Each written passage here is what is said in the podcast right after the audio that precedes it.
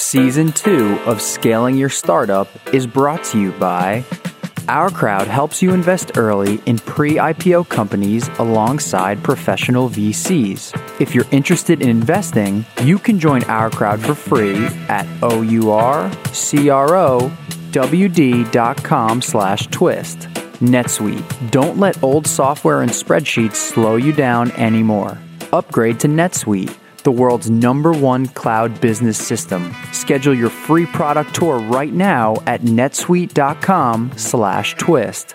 And Silicon Valley Bank. For over 35 years, Silicon Valley Bank has been providing banking and financial solutions for every stage of the startup journey. Learn more at svb.com slash twist.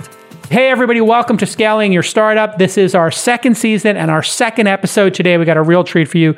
Two of the companies I've invested in that are focused solely on growth. Kately is here from Lately, and Mehek is here from Skillbank. She teaches people how to be marketers, and Kately teaches people how to write better copy and to manage their social media presence through AI. And they're going to teach you a ton in today's episode about being a better marketer and growing your business. Stick with us. Thanks, Jason. Today I'm going to talk about TikTok and how we leverage TikTok to grow our startup's brand. My name is Mehek Vora and I'm the founder and CEO of Skillbank. And I have been making content since I was nine years old. I was a content creator way before I was a startup founder and Naturally, over the summer last year, whenever we realized that we needed to start doing more marketing stuff for my company Skillbank, we decided to go over to the content side and create content on TikTok. And in three months, we grew from zero to 30,000 followers.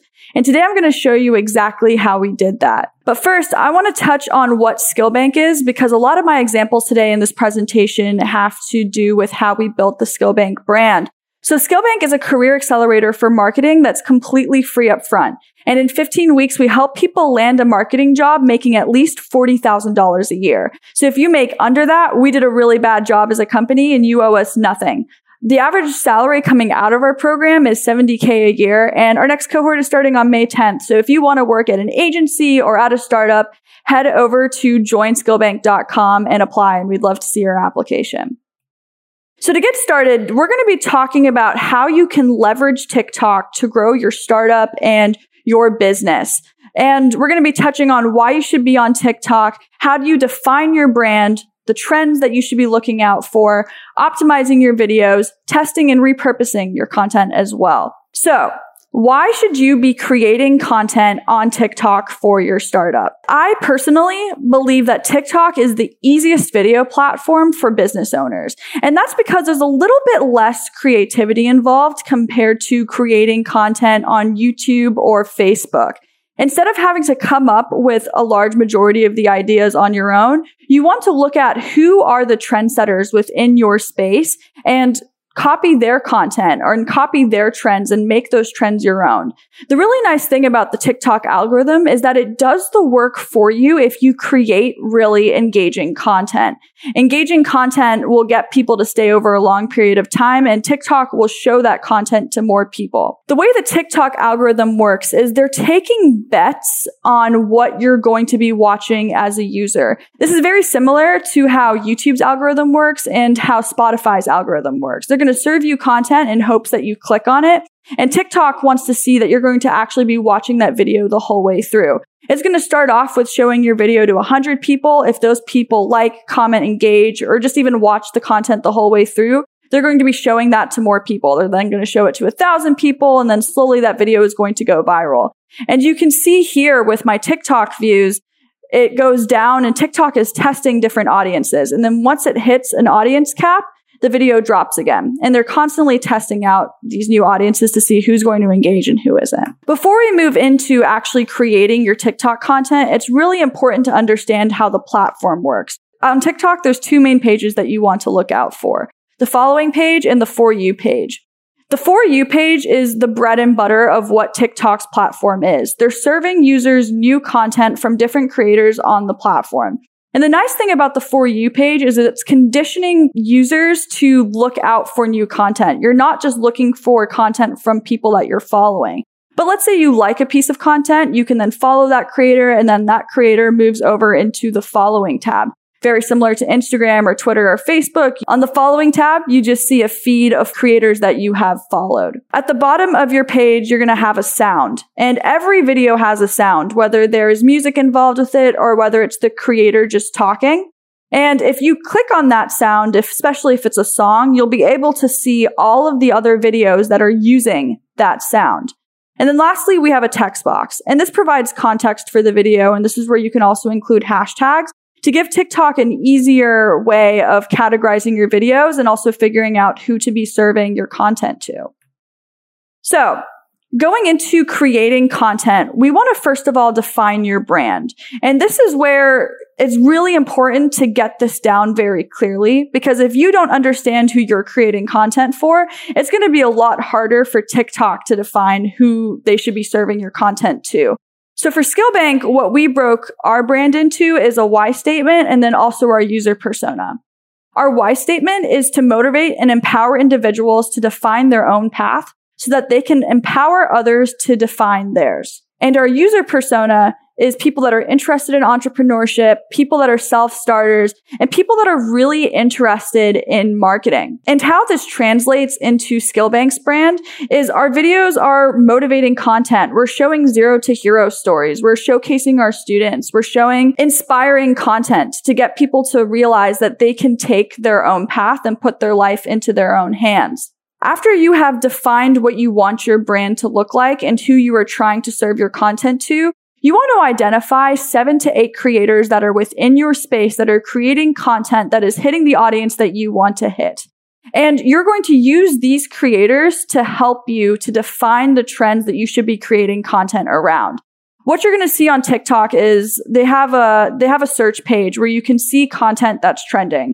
That is going to be no help to you when it actually comes to building your brand on TikTok because what is growing on the platform as a whole is not going to actually be maybe what your niche is watching. So that's why you want to look to those seven to eight creators that are creating content for your audience and copy their trends and make those, their trends your own. So different trends to be looking out for. There's advice content. Sandy Lynn with small business tips is a really good example of this where her content is a lot of pointing and showing different types of pieces of advice. There's Haley Hoffman Smith that's creating storytelling content. Her content's all around manifesting and sharing her story about how she's trying to become a talk show host. And then we have Pick and Peel Stones. And this is a product and they have lava rocks that they put latex into and it's for people that have dermatillomania and they're just showcasing how their product works and where you can buy it. For Skillbank, we were following a few creators that were prominent in the marketing space and in the entrepreneurial space and then in the life manifestation space. So naturally, Sandy Lynn with Small Business Tips was an account that we were looking for to get ideas from. Follow Mario is another example of a creator that we were taking a look at. He is a marketing executive at H&M and he also gives career advice to people that are looking to break into the marketing space.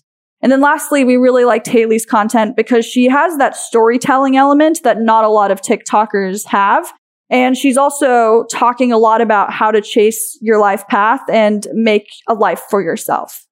So this is just an example of how we took trends that we were seeing and we started to make it our own. So we saw Sandy was creating a lot of pointing content. We saw Mario was doing the same thing. So we decided to do something very similar. And a lot of our content is just using this formula.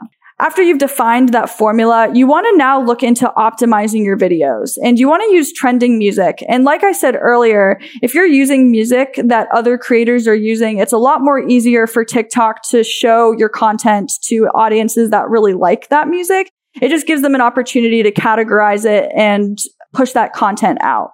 Um, you want to use hashtags so that way TikTok again their algorithm has a little bit of an easier time categorizing your content and showing it to the right audience. And then you want to optimize for sharing and watch time. So if you're posting content and you're seeing overall that people aren't watching your videos the whole way through in your analytics, you need to rethink how you're actually pushing that content out because if people aren't engaging, TikTok is not going to show it to anyone. After you've defined the content formula that works for you, you started optimizing your content, you want to start pushing out content regularly. And I think Charli D'Amelio is the best example of someone who has created a content formula and then just started testing and iterating. She didn't come up with the dance moves that she posts on her TikTok on her own. She found really um, prominent dancing TikTokers in the space started copying their dance moves, maybe making them her own a little bit. But because she's not coming up with those ideas on her own, she's able to post two to three videos a day and constantly show up in the feed. The thing with TikTok is, and this is actually just with any social platform in general, you are a video in a feed, right? People are going to be scrolling through. They're going to forget about you as soon as they're done watching that video. So you want to make sure that you're constantly pushing out content so you're staying top of mind for the people that are that are watching the platform. After you've started to see videos performing really well, you want to start repurposing that content on other platforms. So paid media is a really good place to turn to. With our first video that hit a million views, we decided to take that video and retarget people that visited our website on Facebook and Instagram. And we figured that if people were coming over to our website or we're seeing a spurt and we're also seeing a, a, large growth in views on TikTok as well, they're most likely very correlated. So that gave us an opportunity to retarget people that had visited our website but didn't actually hit that application button. You can also take this content and repurpose it on Instagram Reels. On TikTok, instead of saving and downloading the video like it gives you the option to, you can actually save the video as a live photo and then convert it to a video in your photo library. And instead of having a big TikTok logo on the side of the video, it'll actually just put a little logo at the bottom. And that makes it a lot easier to share it on other platforms like Instagram Reels or on your Instagram story. Instagram Reels is very similar to TikTok. It'll show content in the same way to people that are viewing that platform. Um, and it's just another place to post content. Some other resources to check out here. Um, creatorlibrary.co is a really great resource for helping you define your brand with coming up with ideas and creating your video content. TikTok also has a small business resource center where they're pushing out articles and content around getting more views towards your product and what you're trying to sell. So that is how you can build your brand and leverage TikTok to grow your startup. Thank you so much. Everybody is interested in alternative assets, whether it's cars or baseball cards or NFTs, equity crowdfunding. And there is a lot of misinformation out of there. There's some deals that I wouldn't send my uh, relatives or friends to. You need to be careful. You need to do your diligence. But you know what investors need more than anything before they start investing? They need a platform with a proven track record. And you want a platform that thoroughly vets every startup, every opportunity, and provides the highest quality deals. Some platforms will put out almost any deal. Other platforms are very selective. And the most selective, in my mind, our crowd. Accredited investors are in luck because our crowd has already vetted over 14,000 companies, but only 1 or 2% pass their diligence process. So, as far as crowdfunding goes, our crowd is the cream of the crop. They've designed it that way. They say no many, many, many, many, many, many, many more times than they say yes. And that benefits the people who are investing on the platform, the accredited investors. So they've recently invested alongside Jeff Bezos, SoftBank, and other top tier firms. And the investment professionals at our crowd have already invested hundreds of millions of dollars in over 200 companies with dozens of exits. Our crowd is investing in medical technology, breakthroughs in ag tech and food production, solutions in the multi-billion dollar robotic industry, and so much more. The OurCrowd account is free. Just go to OURCROWD.com slash twist and check out how great their filtering is. Read the deal memos. It's always free to do that, and you're going to get a free education. Highly recommend ourcrowd.com slash twist. I'm Kately from Lately, and I'm here today to talk to folks about how to use writing in their social to scale the bejesus out of their startup. Are you guys ready? All right, so it starts like this. Um, first thing we're going to do today is really just talk about who I am and why you should bother listening to me. Number one, I used to be a rock and roll DJ. So my last gig was broadcasting to 20 million listeners a day for XM satellite radio. So I certainly wrote a lot of commercials. Um, and then, of course, you know, learned how to turn listeners into fans, which is a big difference. That's exactly what turning customers into evangelists is about. And that's what we do, you know, at Lately Now, using writing to do that. I was also a marketing agency owner, so I got Walmart 130% ROI year over year for three years out of spreadsheets. Yay! You guys have all probably been in spreadsheet hell before. Um, so I, I, know the I know the pain. Fascinatingly enough, what I learned about the neuroscience of music when I was a rock and roll DJ and the spreadsheet system that I created for Walmart is the bedrock of Lately's AI.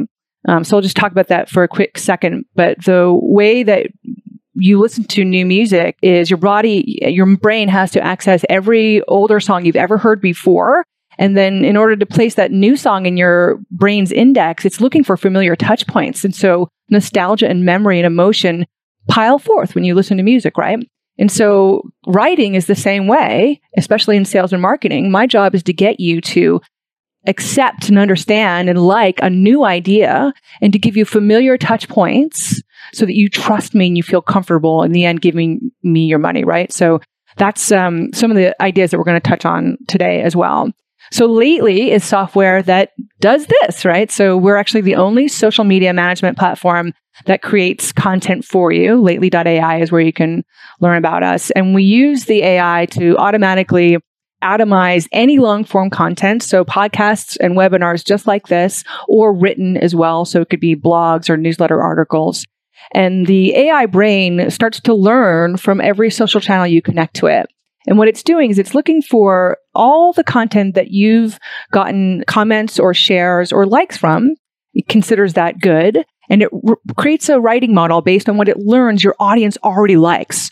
So that when you feed the brain, it can place the same writing model on top of that content and look for those hot quotes that it knows you're going to get the highest engagement from. So Gary Vee, you guys all probably know Gary. If you don't, I will point him out for you here. This is Gary. He actually launched an entire new channel, a Twitter channel that's fueled 100% by Lately's AI and nothing else. And these ideas, these copywriting ideas that are the bedrock of our AI, get Gary a 12,000% increase in engagement. I'll say that again 12,000%, right? Because they work. And the good news is you don't need to have lately to do this. You can do anything the manual, hard and long way, but we'll walk through the processes of like how the AI is learning and how you can do it yourself.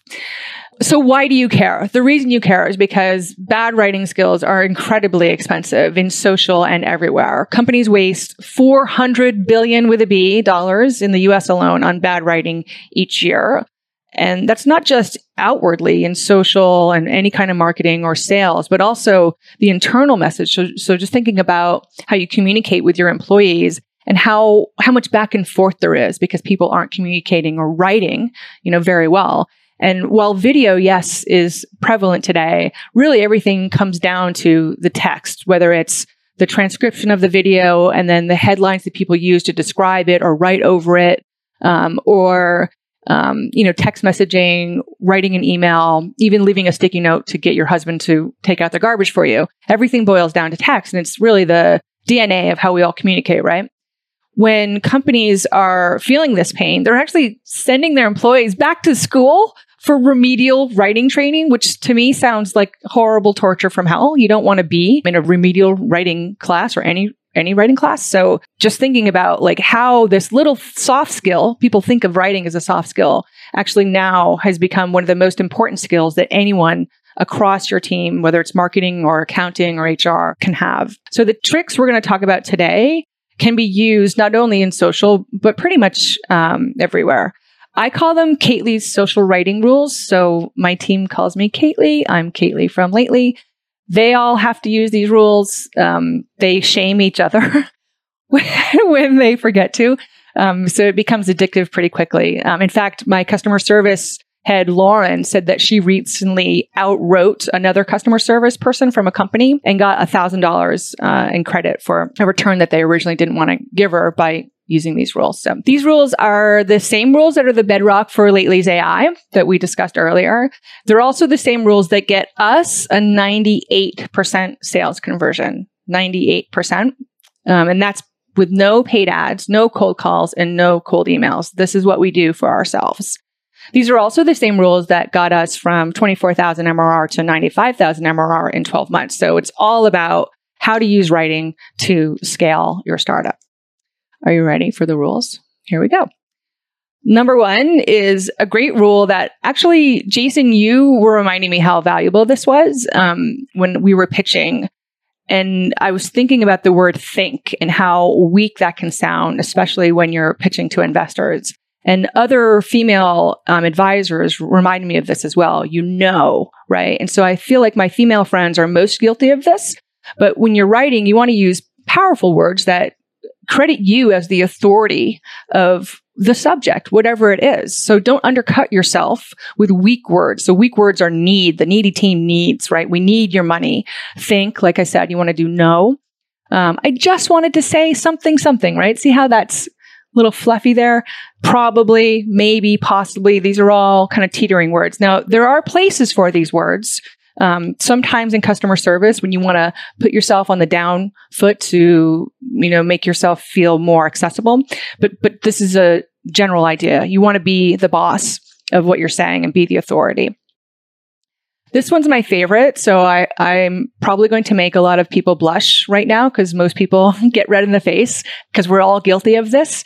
Checkout is easily the most vapid, lazy call to action on the face of the planet. You should all 86 it from your vocab immediately and think instead about what active verbs really define the call to action you're intending, right? So check out is is meant to be like go and see or go and look or learn more which are all you know not the most ideal verbs either because they're kind of general but what you want to do is think about what's the value behind what you want someone to do and try to pull that value out front so they can get an understanding if they were to click to check out my link, right? If they're to click it, what they, what's going to happen? So I'll show you some examples of how to use better call to actions here. So this is my LinkedIn feed where I do a lot of my social and I'll walk through each of the parts of this. So the call to action here is it's not even really a verb. I'm just saying more real talk for entrepreneurs and underdogs with my rad pals, Jim and, and Chris. So I'm sort of even av- avoiding a direct call to action and making it more a little bit tricksy here. Like I like this technique a lot because I feel like it's subtle. It's not selling, but it's selling, right? A couple other things that I do that I'll break down um, in the slides as well, but just to go over them while we're here. So is a ta- is a tactic, right? I'm I'm trying to make you feel like you know me already. I'm bringing you into my orb for trust. We're talking about the book, The Secret. I'm using the word barf, which is fun to say. I love onomatopoeia. Um, people hear what, what they read. So they're, they're hearing that and they're laughing. I know they are because they've all responded to me. And then I'm giving some advice. This is that authority piece we talked about before. So the secret isn't a secret at all. I'm not saying I don't think it is or maybe it is. I'm, I'm making as though like I know it. And then it's a mindset. So I'm being very clear about what what I believe is true and really commanding you into believing me. If you're a business owner, you might be making running your business harder than it needs to be. Don't let old software and spreadsheets slow you down anymore. It's time to upgrade to NetSuite. No matter what industry you're in, whether it's healthcare, manufacturing, advertising, hospitality, SaaS, or dozens more, NetSuite can streamline your workflow and improve your productivity. And that's what it's all about efficiency. So stop paying for multiple systems that don't give you the information you need when you need it. Ditch the old spreadsheets and software you've outgrown. Now is the time to upgrade to NetSuite by Oracle, the world's number one cloud business system. NetSuite gives you visibility and control over your financials, HR, inventory, e-commerce, and more. Everything you need all in one place instantaneously. Whether you're doing 1 million or 100 million in revenue, save time and money with NetSuite. Join over 24,000 companies using NetSuite right now. So here's your CTA. Let NetSuite show you how they'll benefit your business with a free product tour at netsuite.com slash twist. Schedule your free product tour right now at netsuite.com slash twist, netsuite.com slash twist. Okay, let's get back to this amazing episode. So the other one I wanted to touch on was another way to use that call to action without saying check out. So in this case, um, again, I'm I'm using that subtle thing more on why the hard ways work with my pal Mark Evans. We talked about what's the value behind clicking something. So right here, I'm saying why the hard ways work. So what are the hard ways? That's what I want you to ask yourself. And I'll read this out so you can you can hear it. In the beginning, we didn't think so much that we were building a company, but that we were building a community. So all of that is also meant to be controversial, right? Because you know why why wouldn't i think i was building a community which that's what everybody thinks you're or a company when you're when you're a startup right it should be focused on building this company and having this vision and what i'm saying we're all that our vision was more of like a culture a, a hangout place right and it turns out that this was SMOT AF. So I'm using my vernacular, how I talk here, SMOT, and then AF, because I like to be a little bit um, rogue, right? And then I love using the parentheses as well, because this is a statement under the breath, if I don't say so myself, with a little rock hand. So visually, you have the parentheses, you've got the ellipses, and then you've got my um, arrows here that are all pushing you like a very visual call to action to click this and um, find out, you know, what are these hard ways. So I'm going to go back to some of the rules, and you'll see that a lot of the rules are combined um, in the f- in the things that I'm saying, and you'll see why they overlap. So another one is don't bury the lead. You want to ID that call to action right off the bat. Everyone is very impatient, and in school they taught us, if you'll remember, when we we're writing an essay, for example, that you have this long introductory paragraph or two, kind of laying out, you know, some preparation of when your ideas are, are going to come together. And then at the end, the very end of the paper is when like the whole, eh, you know, exciting revelation comes. So that's not the way people write or read anymore. You have to put it all up front. So what I like to say actually is that writing is four parts editing and one part vomiting. So you vomit first, you get it out all in the page, and then you want to spend the hard time editing, right? And the reason that you want to do that is because most people do bury the lead right away. So you want to think to yourself, okay, the first two sentences, the first five words can probably just be 86 altogether. And then you'll get right to the meat of your message faster. So for example, I'm a Tom Petty fan. Um, I get my hair cut like, like Tom Petty uh, by accident all the time. And so I'm saying, here's the difference for you. You have to see the last dance now versus see the last dance now. So do you see how I don't need this in the beginning? I can just get rid of that. And then here's the bonus. I'm actually creating a call to action out of a sentence because when you push the verb first, you get that command vibe going on. You're the authority, right? It's all about getting people to do what you want them to do. So the next one I wanted to talk to you guys about is um, using negative calls to action in the place of positive ones. This one is pretty tricksy, but it works super well. And it doesn't mean having a negative message like, I don't like you. it means just taking the verb and turning it into the negative form of itself. So remember to follow these rules versus don't forget to follow these rules. What's great about don't forget is it it shames people. it's this terrible thing that kind of keys into the little child in all of us to go, Ooh, did I do that? Right. And it makes you makes you check yourself um, pretty quickly. And it's something that I use all the time um, with my team and and even customers as well. But it's a good way you can test it to see how it works with yours. I mean, it's pretty easy to A/B test don't versus you know the the positive version of it. But you'll notice that there's a lot of tricks that we're going to go over here that are on the psychological testing side. And um, that's one of them. Another tricky thing that I love to use is why and because. So there's the the journalist questions, right? Who, what, where, how, why, when, right? All of them are great because there's a question mark, and a question mark is always super handy in any social writing because when there's a question mark, it's a visual cue that there's an answer coming and everybody wants the answer, right? that's our default.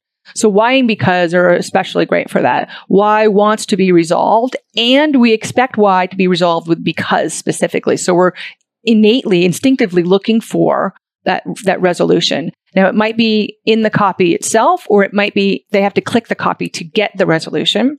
Extra tricksy, right? So you can use that um, either way.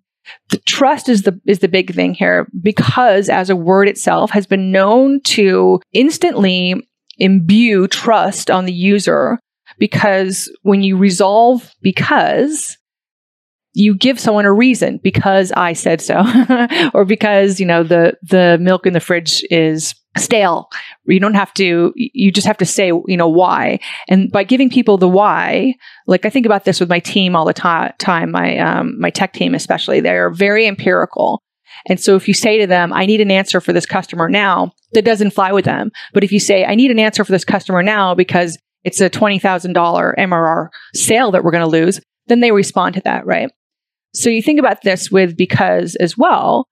It also, by the way, causes a pause at the start of a sentence, which is generally where we use it when we talk.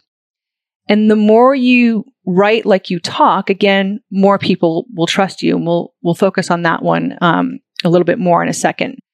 The other benefit, the question mark that we talked about before, anytime you can give any visuals that aren't just words, aren't just letters, you win because you want to grab the attention of people and you have to use all kinds of tools to do that. So I'll touch on that as well.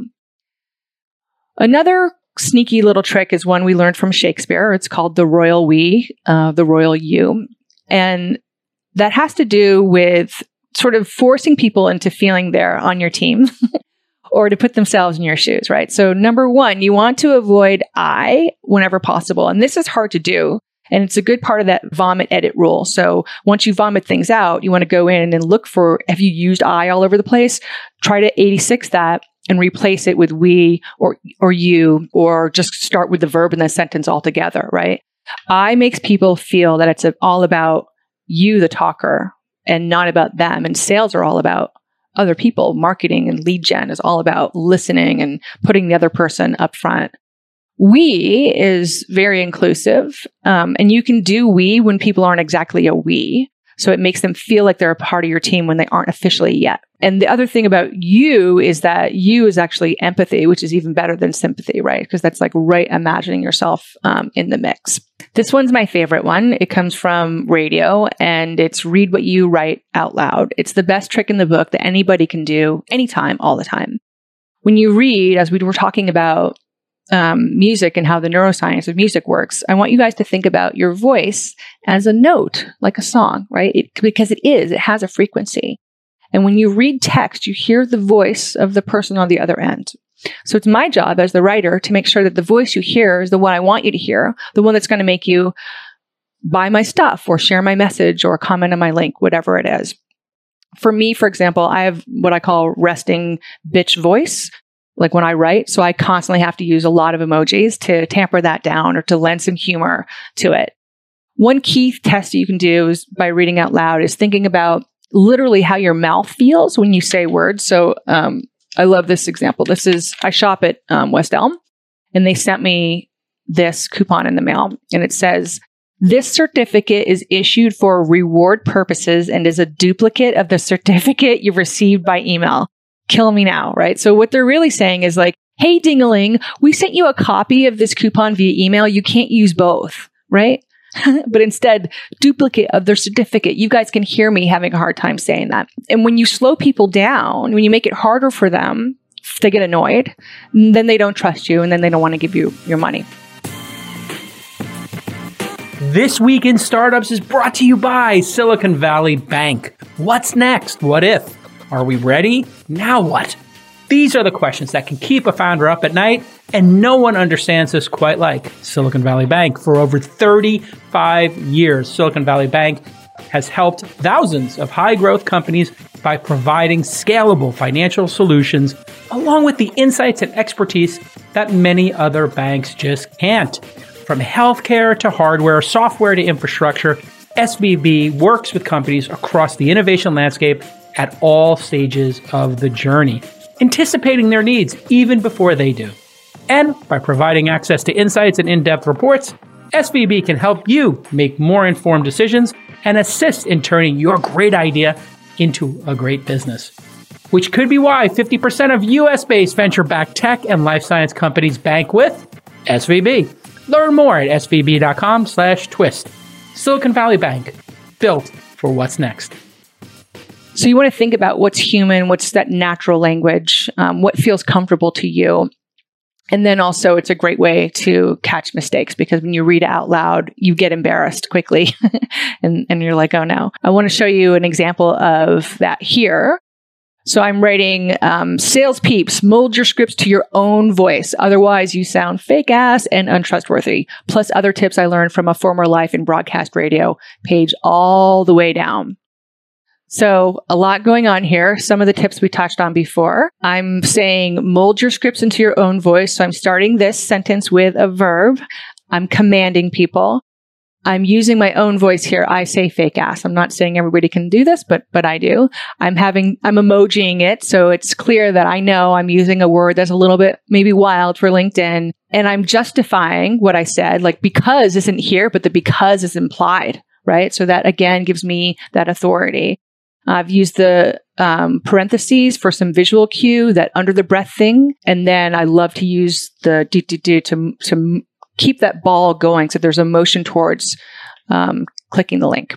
So along the note of that visual cues, so I've touched on the parentheses and the ellipsis and of course the emojis. I want you guys to really start thinking about how you write the same way you think about food, right? So how it looks on the plate totally is part of the appetizing, you know, process. And writing is the same way, how it looks on the screen. We often forget that we have some amazing tools, all of us do in our, in our toolkits on the keyboard or the keypad. So whether it's numbers, so using the number itself, you don't have to write out 23, use, you know, 2, 3. Um, or or um, em dashes or brackets, slashes, all capital letters all these things, italics, give you the ability to really wield the power of that of that keyboard over the pen, so to speak, with that authority we were talking about before, and to communicate your voice, the persona that you want people to understand and trust, and um, you know, open their wallets to. Right. That trust thing, we've talked about it a few times here, and I'll keep bringing it up because trust is the commodity that we all wield, whether it's on social or when you're slacking with your team and so it's really important to think about how people are perceiving the words that you write in order to get them to do what you want them to do. This rule is one of my favorites. It's the golden rule. Hopefully you learned this in elementary school. You want to have compassion to everyone you're communicating with on social or anywhere else. And remember that they're humans just like you. Maybe they, you know, got into a car accident the other day, or maybe their daughter is giving them a hard time about doing homework or maybe their boss is, you know, driving them up a wall. People have lives and you're not the only thing in it. And when you go at them in your social marketing with empathy, with sympathy, you give them permission to be themselves. And then you make that line between trustworthiness tighter, stronger, and, and of course faster. You just get there quicker. The sale goes quicker. So you want to put yourself in someone's shoes whenever possible.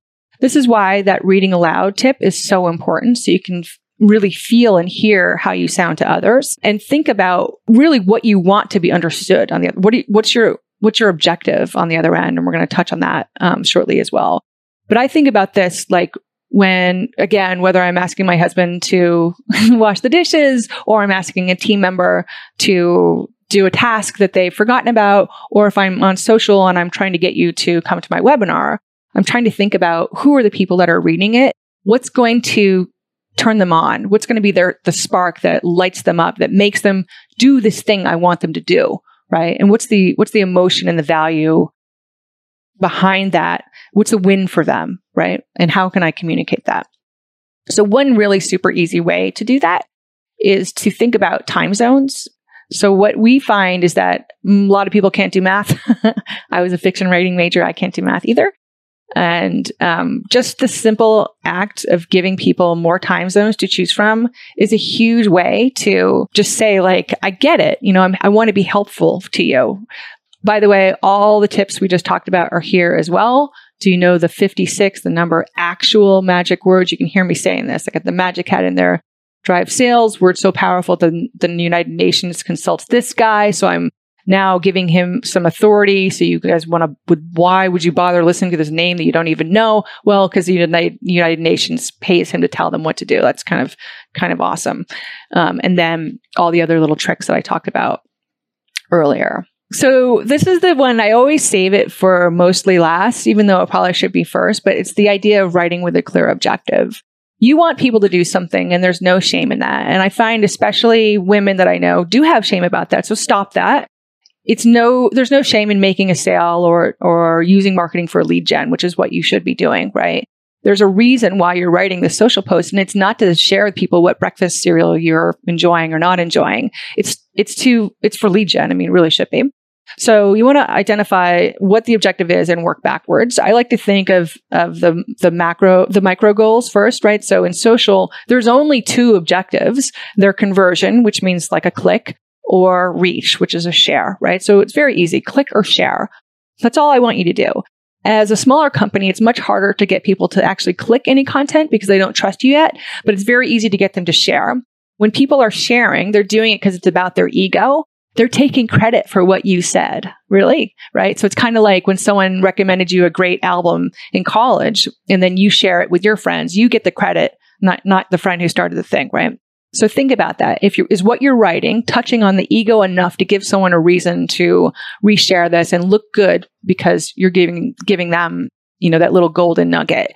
And then clicks, by the way, like I said, it's harder when you're a younger business, but in the case, except for in the case of how to's. So how to's click galore. So anytime you can write a blog that's like a how to do your hair or how to write copy smarter and more effectively, whatever it is, uh, videos, podcasts, whatever how to's are uh, super win there.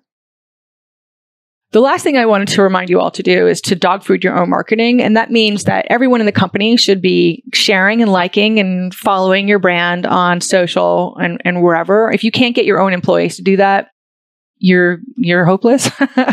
They're the most powerful and strongest advocates that you should have. Um, and really thinking about how we're stronger together is the easiest way to get the largest and and most exponential reach as possible is to use like everyone in your entire network to help you lift that message up.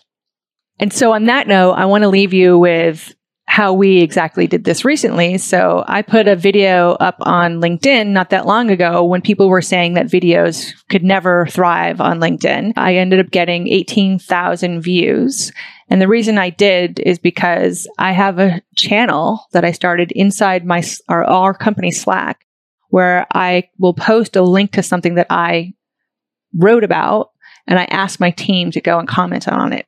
And then we ask other people to comment on it as well. It's super unscalable, right? Scale the unscalable. It's hard work. You got to go and by hand ask other people to help lift your message up. But as a result, we got incredible leads um, from just this, right? And it made it so that we hit our million dollar ARR goal in January. All right, great job, Mehek. Great job, Kately from Lately.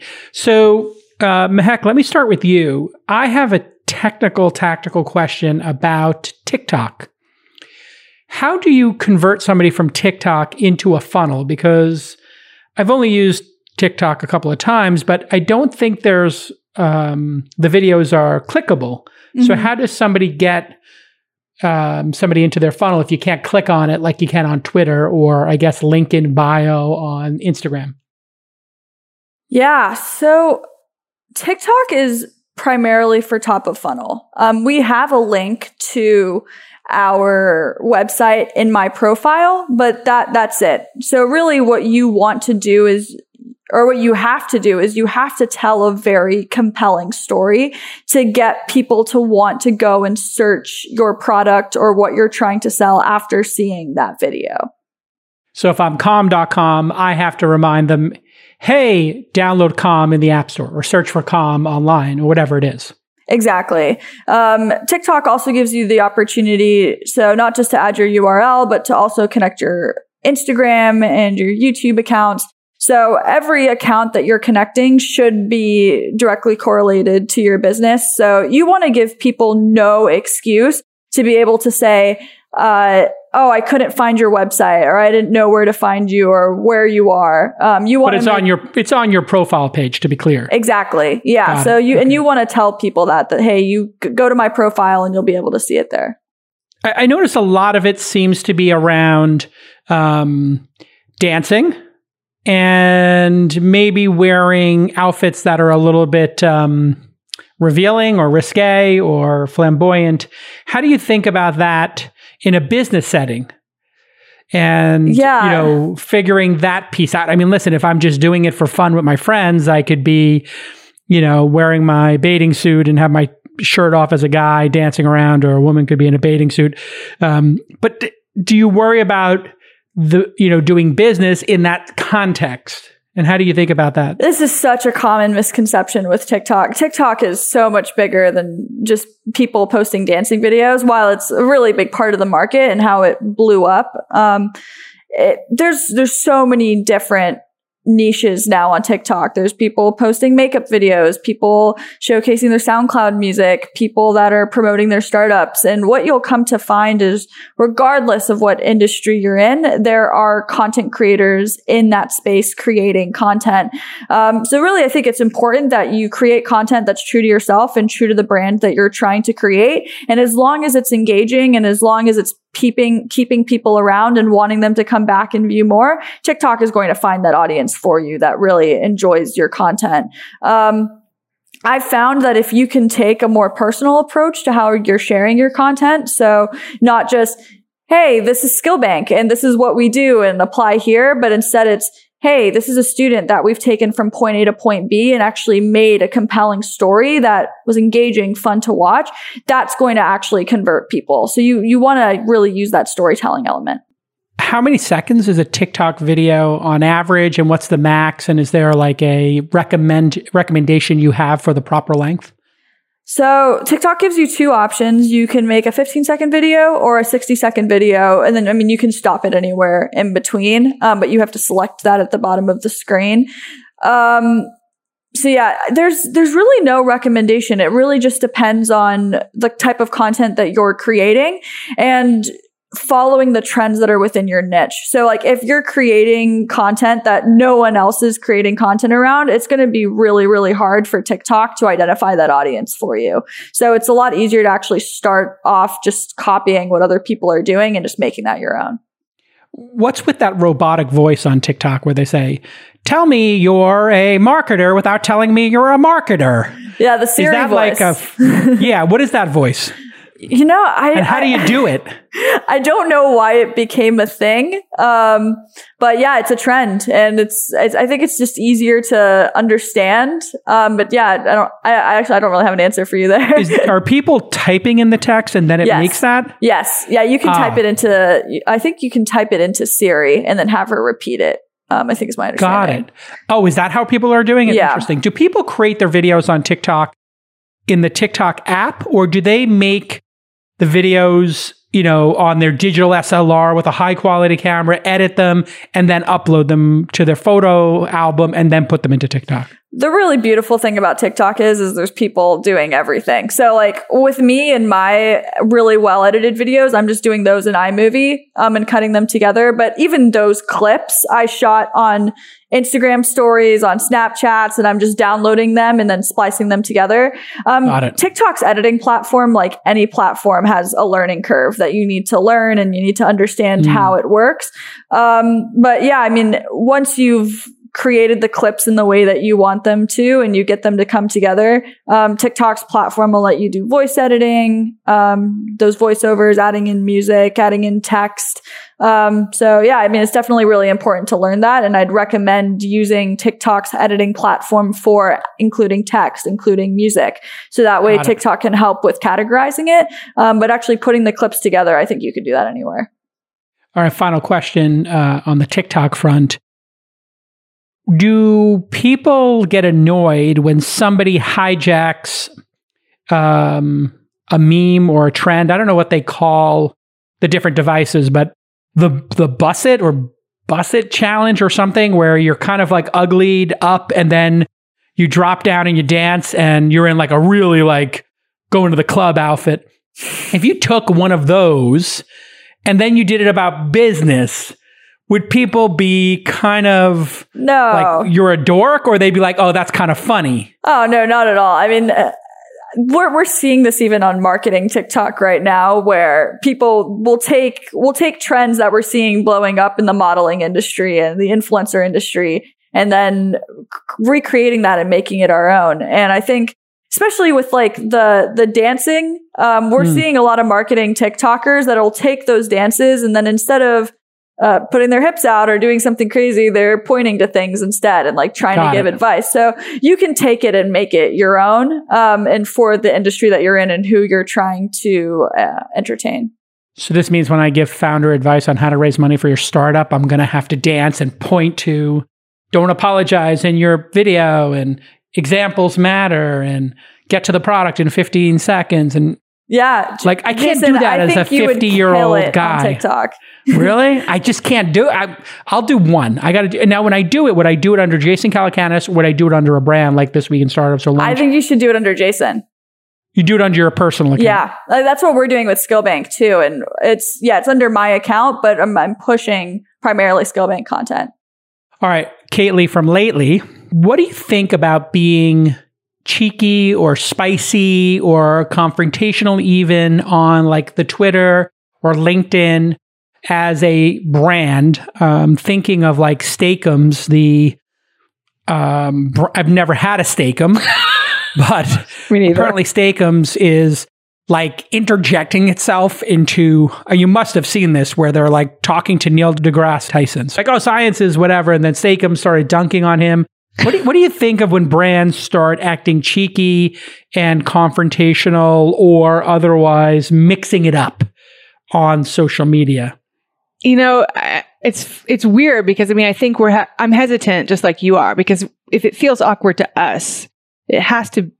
It's not working. I mean, right? And I feel like you can't make a brand a human. You can't do it. You can only do as as Mehek was saying earlier. You can use the human to talk about the brand, right? Mm. So I feel like they're cottoning on to it. They're coming. They're trying to. They're Johnny come latelys, right? Mm. They already realize that, like, oops, oops, we bored you guys to tears with our brand, brand, brand. Now we're going to try to inject some human in it. Yeah. Yeah, it's uh uh, we'll have them cut it in, but this like Steak-umm saying "log off, bro" to a Neil deGrasse Tyson tweet. It was just I found it kind of uh, weird, and uh, but but interesting because we're here. We are. We're talking about it. So to a certain extent, it did capture some imagination. And I wonder too, Jason, who's the audience, right? I mean, if the audience is like a 14 year old boy, then maybe, you know, a talking piece of bacon is a good idea. I don't know. I, I I'm compelled to buy a Steak-umm now because I don't know what it is exactly. It's I think it's a frozen Philly cheesesteak. But anyway, I'm intrigued by what a, even a Steak-umm is, and but I don't know if it comes with the bread or it's just the meat or it's frozen. I, I have like a lot of questions now about Steak-umms, as it were. You're making Um, me hungry. Exactly. Maybe it's But just, I'm, I, I'm I will say though to to cheek by the way, like I'm I'm pro, I'm pro cheek. I mean, you that's Yes. that's my brand obviously, and it's Yeah. because we knew to leverage what we already had. So I mean, I came from a land of 20 million listeners. Why would I flush that down the toilet? Let's take the brand of Kately that I already made and use it for lately, right? Um, which I think is a mistake that a lot of entrepreneurs make right off the bat is they hide themselves behind the curtain and they think that the brand has to be everything. But when you're starting out, you don't have anything except for your own network, right? Yeah. So when when you think about uh, the frequency at which you should be engaging with your audience, and and, what type of content? If you're if you were working and consulting with somebody who had a startup, what would you? How would you advise them as to the frequency of tweeting? There are some people who write one tweet a day and they just craft it really perfectly, and then there are other people who are up in people's replies and tweeting 25 i'm a 20 time a day tweeter just randomly talking about stuff that comes to mind um, what, what do you think is it is it the sniper approach or the machine gun approach It depends on the channel that you're in because the algorithms will prevent you from being noticed if you're going crazy on, in some places. So like LinkedIn, for example, they just changed a lot of their rules and we know that it's once a day is when you can publish there. That's it. Whereas on Twitter, you can easily get away with 10 or 20. As far as the feeling or, or from the person reading it, I mean, so I'm not glued to, I'm sorry, to your Twitter channel all day long, right? So the chances of me seeing all 20 messages are almost none.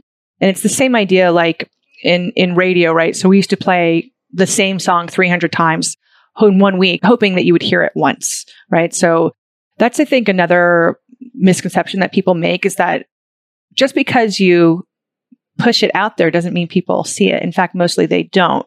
So you have to do it often, but you want to do it um, with a lot of variance. So people, the few super fans you do have, don't feel, to your point, oversaturated.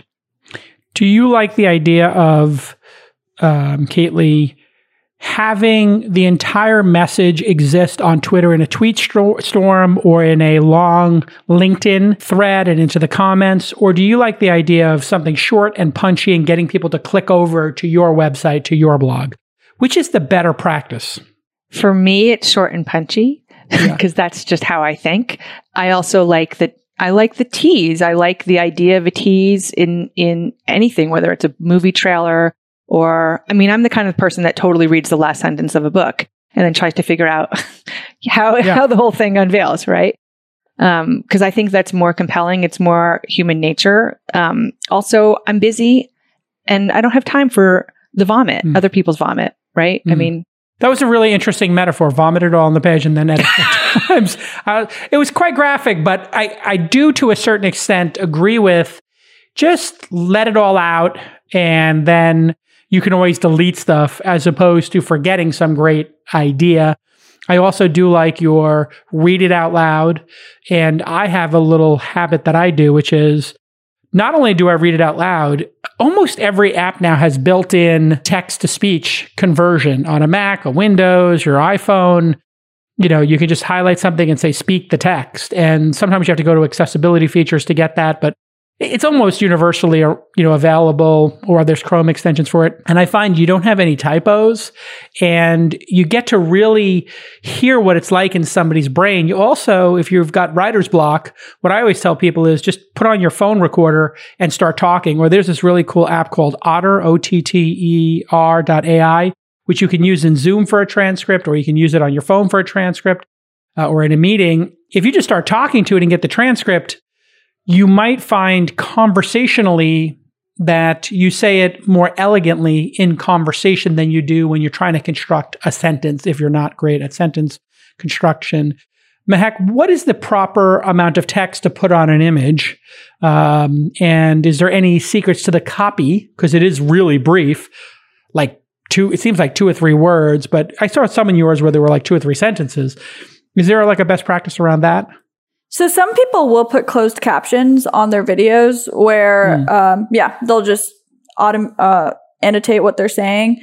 Um, mm. When I'm including text in my TikTok, it's to actually just bring main points home. So it's like, hey, I dropped out of college. So like, then like I go and tell a whole story, but the text is going to show I dropped out of college. Um, mm. just, just try to like, the thing is, is people are scrolling through TikTok, usually listening to audio. Um, mm so you don't need to annotate it. We're starting to see people doing that to help out with people that are deaf and can't hear. But if you are going to put like minimal text, I think it should just be short and punchy points to bring the video home. Uh, do you guys have any questions for each other as marketers uh, who one has a school on marketing and the other one has tools on marketing? You have questions for each other? I'm curious. Was there anything in each presentation that you wanted to ask each other about? Yeah, I'm, I'm curious how, um, Kate, you think about LinkedIn as a platform for marketing and how you look at your, uh, like your scheduling for LinkedIn. Um, for context on me, I actually used to run a LinkedIn, uh, marketing agency. We would pull in between two to five million views a month on the platform, just pushing out content. And I know the algorithm has changed quite a bit in the last, um, like few months. So I'm curious to hear how you think about your cadence with LinkedIn now.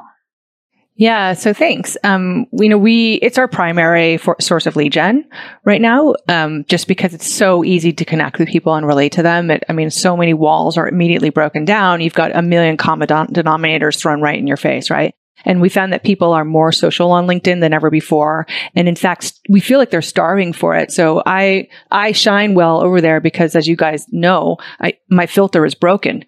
so it's easy for me to be a little bit, um, stand out, right? Just by being unpolished. But yeah, so the recent changes have shown, for example, if you publish twice a day, your second post will get like no, yep, no views at all, right? We game the system to Mehek, so like we um, almost everything we post, we have an army in, internally that's commenting and liking and helping, you know, push it up. That's that's how we got Gary Vee as a customer. Is, is the same idea, you know, just gaming it. Um, but yeah, it's interesting to me about the video piece that we talked about earlier. So I was told forever, like video isn't playing on LinkedIn. No one should try video. And then I used to do a video a day, like, um, similar to, and I should do TikTok. I really need your help. But like, I would do a 60 second thing of a day in the life of a startup entrepreneur.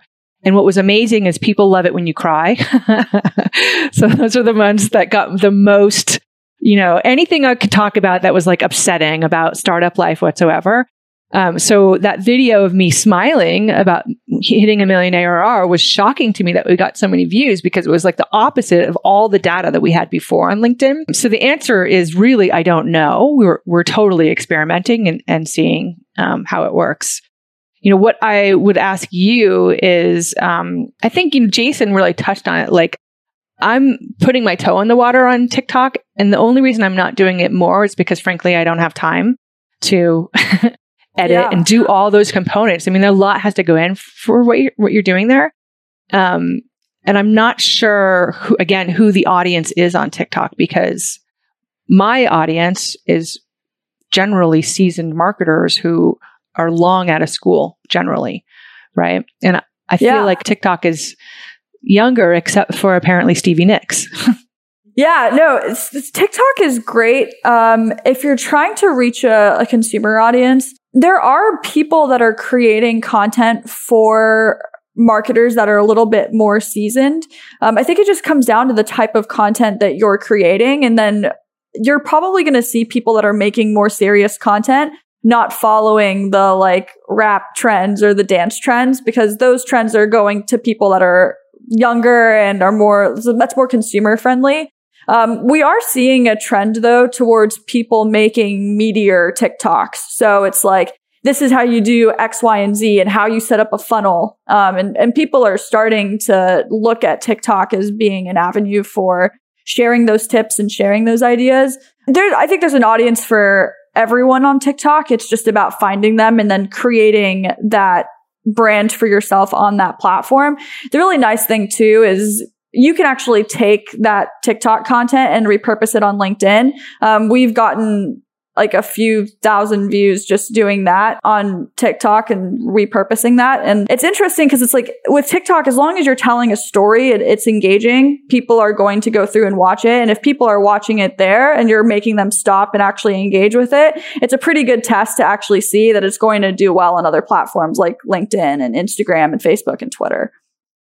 Do either of you have thoughts on, you know, Clubhouse, Casual Audio, Twitter Spaces, and the new um, spaces that are coming? Reddit is launching one. Slack is going to have one. Obviously, it's built into Discord um, and um, racket.com, which you can follow me at racket.com slash Jason, Austin's new company. Yeah. What are your thoughts on these platforms as marketing or top of funnel or, or middle of funnel? I wonder if we're the opposite. Um, but so my thoughts are I'm completely allergic to it because I already did that career. you know. What do you mean? Uh, well, I mean, I was on radio before, which is what it, it is, you know, and I don't, uh, for me, it's not of value to sit around and listen to other people talking, um, because I don't have time for that personally. And then to actually be on stage because there's no content for me to repurpose, it evaporates. Hmm. It's not a huge win. However, every time I am on, we get instant leads and about 95% of them have all converted. So what's wrong with me? I should figure this out. Well, yeah. I mean, it, I think the difference is if you look at, if you look at it as I'm going to just start a casual room and leave, that's one thing. But if you plan to have an event, then it's more like a web. I, I think if you plan it ahead of time, and you create structure and you record it, it's a webinar. Right. Yeah. So depending on how you use that new medium, it could be like talk radio or it could be a webinar. So I'm noticing people are, I'm getting asked to speak at specific clubhouses at least 10 times a week. And those used to be podcast requests. So I almost feel like producing a podcast like this takes, you know, a couple of people and, you know, a, a lot of friction. Yeah. But producing a clubhouse takes zero friction. So maybe people are now starting to make these more planned events. Mehek, you had a thought? Yeah. I mean, Jason, I think you hit it right on the head. I think, I think Clubhouse is a really great place for podcasts, for scheduled events. I think Clubhouse, we saw a really big push towards it um, in the winter, in the beginning of mm. the spring, because it gave everyone an opportunity to access people that weren't accessible before. It was because of the pandemic. Yeah, we we got we were hmm. able to get access to conversations with VCs, with influencers, people that you wouldn't usually be in a room with hearing having a conversation. And now that we're out of the pandemic or we're getting out of it and people are moving off of Clubhouse, I'm starting to see that Clubhouse is kind of dead compared to where it was a few months ago because people are actually having those conversations in real life. So I think Clubhouse is good if you're trying to schedule out events and you're trying to get people engaged that are within your community. But I think Clubhouse as a way for discoverability um, is not a place that I'd be turning to. I'd be turning to content places like TikTok, LinkedIn, where it's mm. more of a community uh, driven platform. Feels like it's dying. Every time I go in there, it's just less and less going on. Yep. And you know that it was working though for top of funnel because Kaylee, you're saying you did get leads from it. And so there is something about that format that I do think is good for top of funnel and conversion because when people hear your voice, I think it does build trust. And maybe you're just burnt out from radio, but you're obviously good at it because it did convert people. And I think that's why all those coaching scammers and MLM scammers were in there for 24 hours because it was actually working.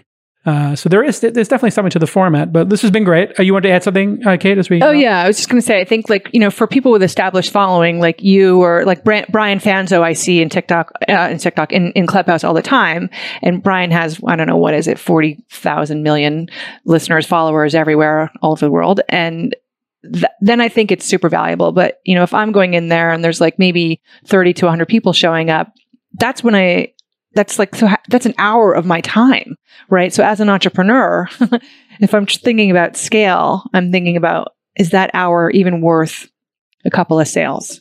You know? I don't know. It depends on the size of the sale yeah. Yeah. It, it, it is interesting. There are so many platforms now that just even creating a stra- i'm finding this with this week in startups as this podcast goes just there's so many different ways to connect with people. So i just try each one of them. But you only have so much time in the day and we have a Slack instance, a Discord instance, a Telegram group, a mailing list, and Twitter and LinkedIn. I mean, I'm having to build an army just to put clips everywhere. And then it's kind of worth it because, you know, getting three or 4,000 people to watch a clip or your 18,000 person clip, like these things can add up and become material. So it really is, I think, a pursuit worth pursuing. It's, it's, it's worth putting some focus on. The one thing I will say is that what I what I love about the the medium, and, and sorry, Mehek, because I love video too, but specifically about audio only and text only, is there the theater of the mind is required, right? So that means that the listener slash reader has to do some work in order to participate with the message. So it's generally a more, um, I find a con- the conversion is higher because there's some commitment on the other end, right? So I think mm-hmm. what Clubhouse got right in the beginning was something that everybody wants is that the pullback of the black curtain. That's people mm-hmm. were not peeping toms, but what's the what's the audio version of that, right? Um, and so that's sexy and interesting. I think what it tells us, and this is what Mehek was pointing out earlier, is like take what you learn in one medium and use it on the others. Yeah. Repurposing content is clearly a huge win. So we started doing podcast notes for This Week in Startups, which were basically what did you learn in the episode? And since we started writing these up, uh, we posted them to our Notion instance, This Week in Startups Notion. Then we put it on my personal blog, calacanis.com, LinkedIn, Medium, and the blog's website, thisweekinstartups.com. And it's really starting to get like low thousands of people or hundreds of people looking at each one, but they get knowledge out of it. Now we've got the community activated, and somebody in the community wrote three sets of pod notes based on episodes. And I was like, oh, whoa, that's interesting to activate the community to start figuring out what the knowledge was. Um, also, I don't know if you guys saw this. LinkedIn now has an email newsletter competitor to Substack. And uh, yeah, just type in LinkedIn newsletters, and I started getting it. I, we got to 65,000 subscribers in a week, in under a week. The problem, we're a beta tester. The problem is you don't actually get the emails. They obscurify the email. So they send the email out to people's inboxes from uh, which is a feature for users. I think they don't have to give up their email yeah. to, to get these newsletters. So I feel like newsletters are the next big thing too. So it's like whitelisted because it's LinkedIn. So everybody is opening it already. right? I think so. I think you don't have to worry about giving your email to a marketer or to a website that then just starts spamming you too much. And LinkedIn becomes the way to manage all your newsletter subscriptions. So I, I think it's going to do very cool. They they they told me they have like CCPA, the California Privacy Act, and the Euro Privacy Law to contend with, which I understand. Um, so it's it's kind of like you write an article and it gets sent to people's inboxes, but Why- it gets sent from LinkedIn. Why would a marketer want to do that though? Because they they wouldn't be able to own the asset of the email. So it's like it'd be harder to retarget them. It'd be harder to get a hold of them after. So what would be the the reason Yeah. you do that? I think it's similar to YouTube in that, you know, when you're on YouTube, you don't get the email address of the person, but YouTube has so much volume of users that you kind of get caught up in the algorithm. And if you get lucky, you might get swept up into search, et cetera. Mhm. So I think because LinkedIn has so many users, they have 700 million users across the world, that maybe you'll you'll get some users that you wouldn't normally be able to get access to, and then you can try to convert them over time. So that's my goal on YouTube, Clubhouse, and all of these things. But then at Inside, uh, the other company I run, I realized we were we, we were testing Clubhouse rooms, and I was like, these Clubhouse rooms are getting us like fifty. We tracked it. We would have like fifty people. We, I'd have a thousand people in a Clubhouse room, and I get fifty people to sign up for our email newsletters. And I was like, okay, that's nice, but not game changing. Then we started doing free events, which was similar amount of content, but we did them on Zoom and in a Slack room, and you had to sign up for them, and you had to put them on your calendar because they were occurring. And we had five thousand people sign up for an NFT event, and we got you go. five thousand emails. So now I said to my team, do an event a week. Yeah. Uh, every newsletter should have a monthly event. We have 15 newsletters. So it, we could wind up having 15 events a week. So maybe it's every two weeks for each event. But we're going to start doing these events in parallel to the newsletters because people sign up for the events, we get their email. So On that note, Jason, one of the things that I don't like about Clubhouse is that you can't, there's no chat, right? So you can't really Oh, have so background annoying. conversations. It's so No. annoying. And so what we've, we do for all of the, any podcasts that I do that are live or webinars or any that we host, my whole team seeds the chat and gets people, their, their job is to get other people to actually be chatting while I'm talking. how do you do that? Um, we do, we start with the simplest thing. Where are you from? How's the weather? Oh, wow. So that's a great prompt. It's so great. And I do it throughout. And so I, I, I do, this is old school. Remember how when you used to go to South by Southwest, they would have Twitter, a whole screen uh, next Yep. to the panel on stage, right? And people like Gary Vee would address Twitter during the conversation. So Yeah, back channel. yeah, we do the same thing. And we found exactly what you said. So like the, we get way more leads when we have that conversation going in the background that was it the third party in the room? I don't know what it is. Third voice in the room. And just also by acknowledging people's names, you know, oh, hey, what's up, Mehek? How you doing, Nick? Hey, Jason. People love, love to it. hear their names. Yeah, people love to hear their names. All right, listen, this has been amazing. You're great marketers. Great to be in business with both of you. Thank you for letting me invest in your companies. Continued success. Uh, you can follow uh, Mehek and Kately. Uh, you look in the show notes, you'll find it all there. And then this podcast is at thisweekinstartups.com slash scale. All right, we'll see you all next time. Bye bye.